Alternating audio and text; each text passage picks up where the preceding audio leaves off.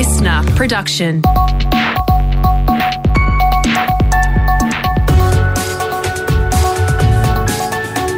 Australia Today's morning agenda.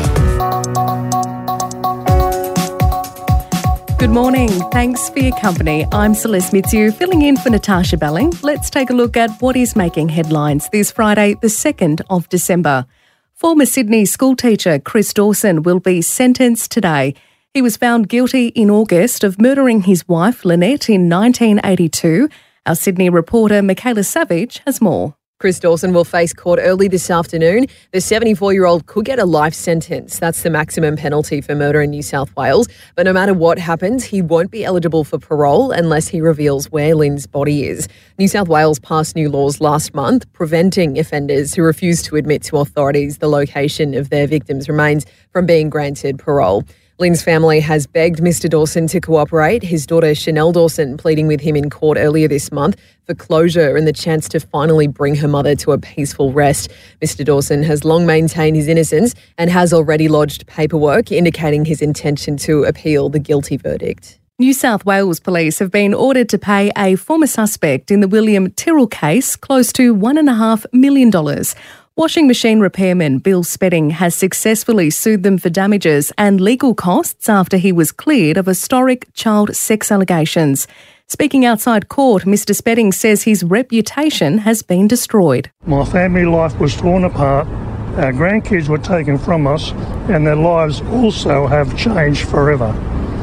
No sum of money will restore the life I enjoyed before this terrible nightmare. To Melbourne now, and a murder charge has been laid after a woman's body was found in a Northcote garage. A relative discovered the 51 year old lying in a pool of blood on Wednesday night. A 52 year old man known to the victim is facing court today. Well, the hunt continues for three men following a brazen broad daylight robbery in Melbourne's West.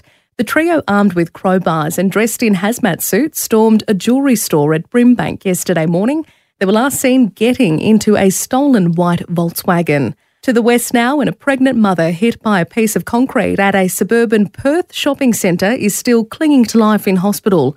Diane Miller remains critical in ICU at the Royal Perth Hospital as the homicide squad takes over the investigation. The 30 year old is five months pregnant and also has an eight month old son. A 17 year old boy has faced court charged with grievous bodily harm and breach of bail and was remanded in custody. Change of pace now when most economists are expecting one more interest rate hike before Christmas, but they're divided on how much. While the RBA governor has left his options open before Tuesday's meeting, experts are tipping another rise of 25 basis points. Such a move would lift the official cash rate to 3.1%. Changes to workplace laws and the introduction of multi employer bargaining is set to become law by Christmas. The Senate has passed Labor's Secure Jobs Better Pay Bill with the help of the Greens and independent David Pocock. The ACTU believes the legislation will empower workers to negotiate better deals and recommence bargaining arrangements. But the Liberals are against multi employer bargaining, arguing it'll pose a risk to jobs, productivity, and business. A 25 year campaign to allow the territories to legislate on voluntary assisted dying has succeeded. The Senate lifted the long standing ban overnight, marking a win for the ACT and the Northern Territory, the chamber breaking out into applause when the bill was passed. The ayes have it. I call the clerk. ACT Senator Katy Gallagher says it's a major step forward for the territories. They are mature parliaments, they are held accountable by their communities, they face elections, it is more than reasonable that these parliaments be allowed to do this for themselves. Western Australia will become the next state to ban conversion therapy. The practice aims to forcibly change someone's sexual orientation or gender identity. It's already been banned in Victoria, Queensland, and the ACT. There's been another development over nurses fighting for better pay in WA after their union was threatened with suspension. A reporter, Alicia McFarlane, is in Perth with the details. The Nurses Union has avoided being deregistered after meeting with the Industrial Relations Commission. ANF State Secretary Jeanette Reah is remaining tight lipped about the details of the discussion. She has revealed there are no plans for more strike action, but our nurses' campaign for better pay and patient ratios will continue. The next step is I'm going to speak to the members about where we go from here, uh, and we're digging in for a long campaign while Premier Mark McGowan is eager for a deal to be reached. We just want to pay it to the nurses. So if the union agrees, we can do it tomorrow. And Netflix has released a first look at the Sussexes doco series. Six episodes will share the other side of Harry and Meghan's love story and the challenges they faced. When the stakes are this high, doesn't it make more sense to hear our story from us? It comes out next Thursday. Now for the latest in business and finance, Effie Zahos from Canstar. Effie, space for a pet more important than proximity to families for first home buyers. New report has revealed what first home buyers want from their first property. Yeah, I found this interesting, Celeste, because they're actually saying, Mum, don't want to live near you. I need more space for my pet.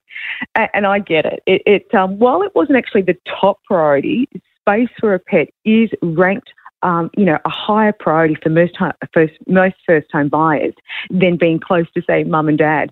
And this is um, some new findings from the Commonwealth Bank. About two in five said space for a pet was extremely important when they're buying their first place. Um, compared to a, a, quarter who ranked proximity to their family as extremely important. Now, of course, on the top there, the top ranked non negotiable thing that they're looking for was property price. 69% said it was extremely important that they buy within their budget, and rightly so with all these rate hikes. And then location came in second, and of course, then the type of property, a house or unit. Now, look, first home buyers may be pleased to have learned that the home values across the country fell a further 1% in November, um, with the median price now sitting at around 714000 according to CoreLogic data. But look, if they're looking for more bargains and, and more price drops, they may be disappointed. CoreLogic says that, that the pace of decline has certainly slowed, and that's come down to low stock levels. And it's interesting, buyers are still pushing ahead with purchasing despite these rate hikes. Now, whether property prices continue to fall or recover really does come down to what the RBA does next. And we know they're meeting next week, and the chances of a 0.25 hike are certainly still on the cards because even though inflation came in a little bit softer, it's still way above where the RBA wants it. Um, worth noting that unit values have held up better than houses. They're only down about 0.6 as opposed to 1.2. And that's really because of affordability, Celeste. Unit prices obviously a little bit cheaper, of course, than houses, so people are moving there. Let's hope it's not a hefty rate hike. Thanks, Effie. Thank you.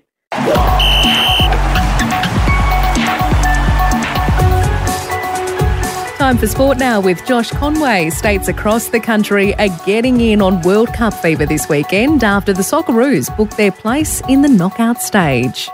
Yep, we're still buzzing from yesterday's historic triumph against Denmark that booked our place in the World Cup round of 16. And live sites are going to pop up around the country when we face Lionel Messi's Argentina on Sunday morning. Darling Harbour is set to host Sydney site after Melbourne's Federation Square witnessed some absolutely crazy scenes yesterday. Brisbane, Adelaide, and Perth are also all getting in on the act. And former Socceroo Craig Foster has told Nine the occasion does deserve it. All the premiers, chief ministers of the territories, get the live sites happening. We mm. should have people on the streets. This is an historic moment. Just on the soccer and World Cup action this morning, world number two Belgium has been bundled out of the tournament. Definitely the highest profile team to be eliminated so far after a nil-nil draw with Croatia. Put them third in Group F. Morocco also topped that group after victory this morning. European powerhouses Spain and Germany are also in action later today. And Australia is in complete control of the first test against the West Indies. Yeah, they are, Celeste. We chalked up nearly 600 against the Windies yesterday after double centuries from Run Machine, Steve Smith, and Marnus Labuschagne put the Aussies in a dominant position heading into day three today. Quick single on the offside. 200 comes up for Steve Smith. Smith chalked up Test century number 29 while Labuschagne's extraordinary form on home soil continued. And I must say, this guy has an incredible hunger for runs. He's even still not happy after a double ton. You still walk off after 200, still absolutely devastated that you're out. But obviously, very happy to contribute a big score to it, to getting us in this position. The West Indies did get through to stumps unscathed and will resume at none for 74, still 524 runs in arrears.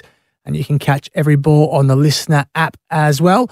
And just as some AFL, the league is reportedly planning a pre season exhibition between an Indigenous All Stars side and a world team featuring multicultural players. Buddy Franklin has been earmarked to lead the Indigenous side, with February looming as a potential time slot. That would be something pretty cool. And Cameron Smith has work to do if he wants to get another golf title on home soil. He is six shots off the pace after the opening round of the Australian Open in Melbourne.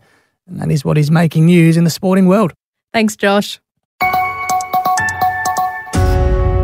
It appears Qantas has done a total 180 after coming under fire for not having vegetarian meals, then bringing them in. It's believed the Flying Kangaroo is now no longer offering meat options on an increasing number of flights. That's all you need to know to start your day with Australia Today's morning agenda in your podcast feed from 7am every weekday morning. And you can also find the latest episode and a whole new world of audio by downloading the LiSTNR app for free. I'm Celeste Mitsu. Thanks for your company. Have a great day, stay safe, and enjoy the weekend.